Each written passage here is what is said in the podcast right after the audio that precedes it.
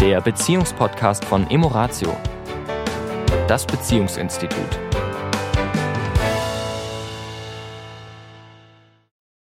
Herzlich willkommen diese Woche wieder. Hier ist der Sami. Und hier ist die Tanja.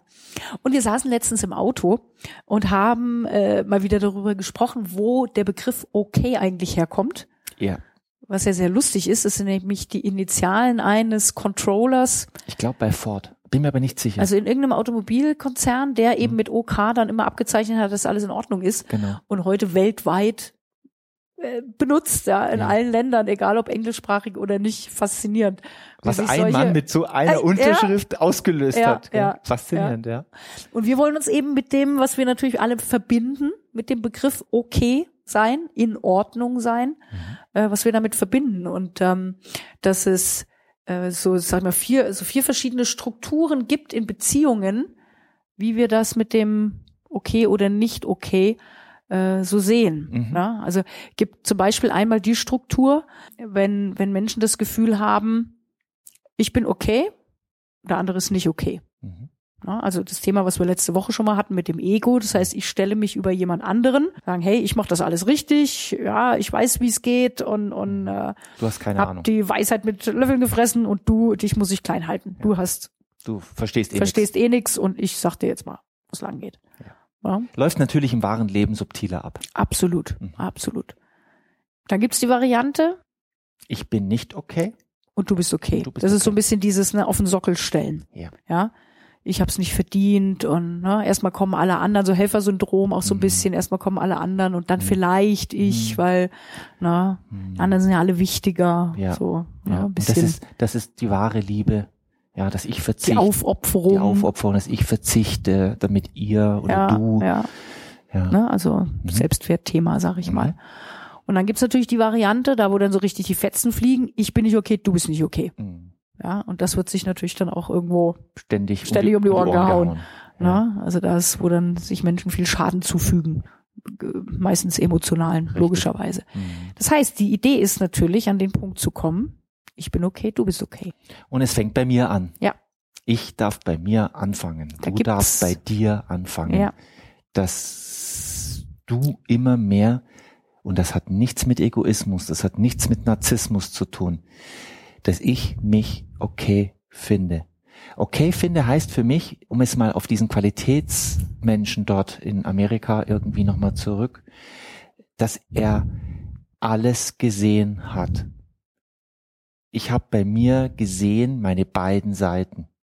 Das heißt, ich, ich weiß, ich bin ein Mensch mit Stärken und Begrenzungen. Da gibt es die Seiten, da gibt es die Seiten und die sind okay, Damit Frieden zu machen. Frieden zu machen. Ja. Nicht im Sinne von, ich muss perfekt werden, damit ich in Ordnung bin. Mhm. Das ist immer so schön, wie wir es immer sagen, der, der Esel mit der, mit der Karotte vor der Nase. Mhm. Ne? Also alles, was ich sozusagen verändere und positiver wird und ja, wird nie gesehen, weil, weil dieses Ich in richtig, die Karotte vor der Nase des Esels natürlich immer im gleichen Abstand bleibt. Ja, Ja, und das macht einfach mal nicht okay.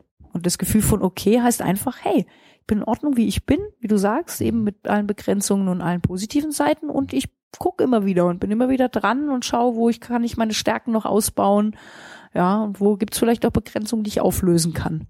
das ist natürlich letztendlich eine direkte Brücke zu einem der Podcasts der letzten Wochen, weil woher weiß ich, dass ich mich okay finde? Und das weiß ich daher, wie ich über mich selbst denke. Und es gibt ja in der, in der Psychologie und in der Coaching-Welt diesen, diesen Begriff, und den kennen die meisten Menschen da draußen, glaube ich, auch, der innere Kritiker. Mhm. Und da ist es eine wunderschöne Idee für alle Frauen, die uns zuhören. Stell dich mal nackt vor den Spiegel und schau dich mal zehn Minuten an und beobachte mal, Mhm. ob da ein Gefühl kommt von okay. Mhm. Von das ist alles in Ordnung. Mhm. Auch vielleicht, wenn da ein bisschen Zellulite ist, wenn da ein bisschen Übergewicht ist, wenn da Mhm. Dinge sind, die nicht in Ordnung sind, bin ich grundsätzlich mit mir okay. Und wenn das nicht so ist, dann ist das immer ein gutes Indiz dafür. Da geht noch was. Da geht noch was, weil da haben wir es offensichtlich, weil der Körper ist immer unser erstes Ja. Feedback-System quasi, ne? Ja. Wenn wir sagen, ja, ja, mein innerer Kritiker, nee, also ich bin mit mir echt im Reinen und ist alles gut. Ja? Mhm.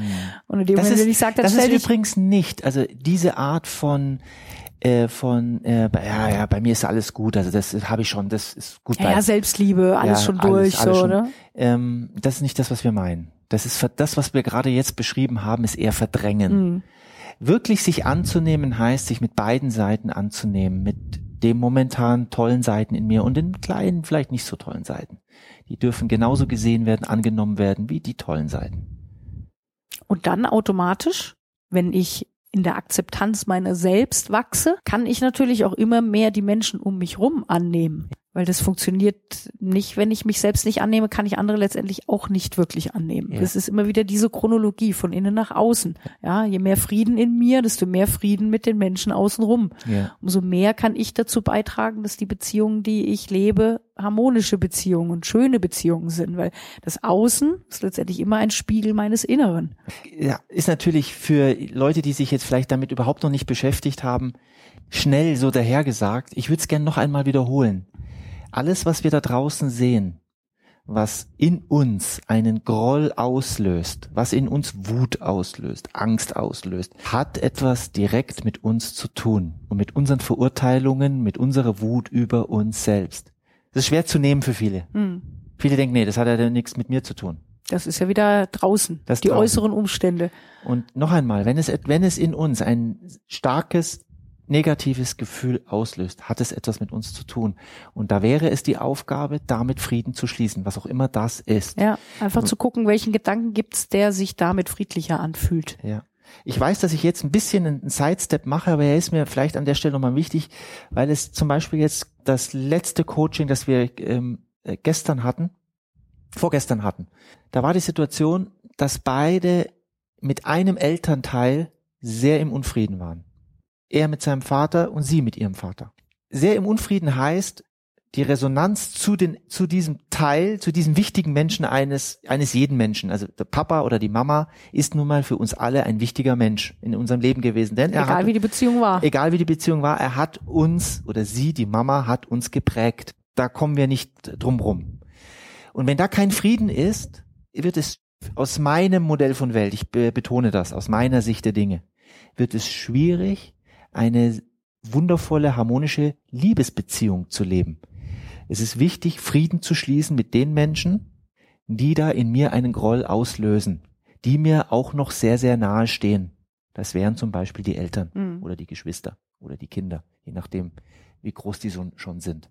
Also im also, Prinzip geht es auch ein Stück weit darum, mit der Vergangenheit Frieden zu schließen, damit ich sozusagen im Hier und Jetzt friedlicher und, und liebevoller bin, damit das, was mir in der Zukunft widerfährt und was ich erschaffe sozusagen in meinem Leben, ja, wie ich mein Leben gestalte, dass das natürlich auch davon geprägt ist, wie ich heute drauf bin. Denn das, das ist ich bin okay, du bist okay, ist natürlich erst dann wirklich ein Okay mit mir selbst, je mehr ich natürlich Frieden geschaffen habe mit den Menschen, mit denen ich, ich benutze jetzt mal das Wort, im Krieg bin innerlichen Krieg natürlich. Mhm. Und mit den daraus resultierenden auch Anteilen in mir. Ja. ja, auch Charaktereigenschaften, die daraus entstanden sind oder blinde Flecken, wie wir sie ja so schön nennen, oder ja. noch Verletzungen, die halt noch da sind und die nicht nicht geheilt sind, sondern immer wieder neben, nach außen getragen werden im Sinne von, ja, der ist ja schuld. Ja.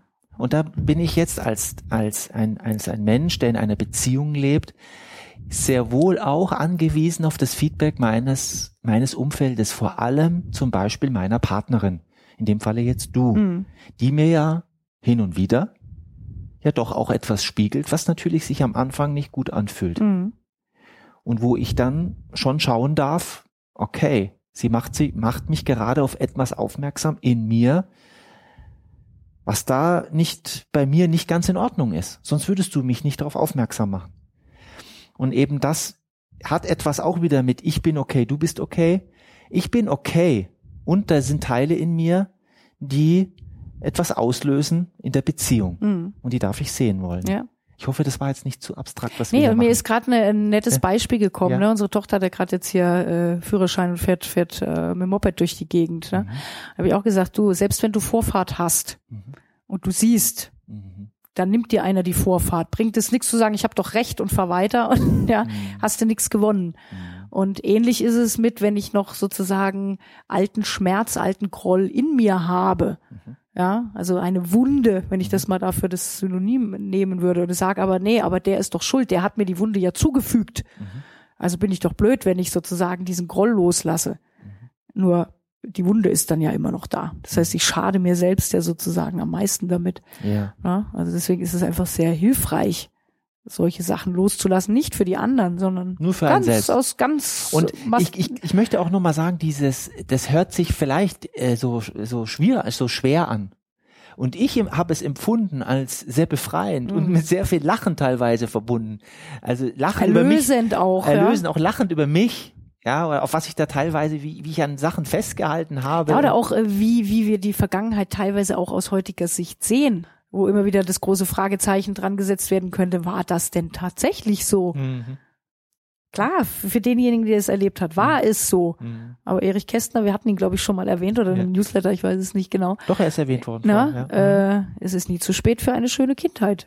Ja, und das hat auch eben viel damit zu tun, alten Groll auf einen selbst auch oder was man selbst gemacht oder nicht gemacht hat. Ja, das sind ja auch oft so Dinge.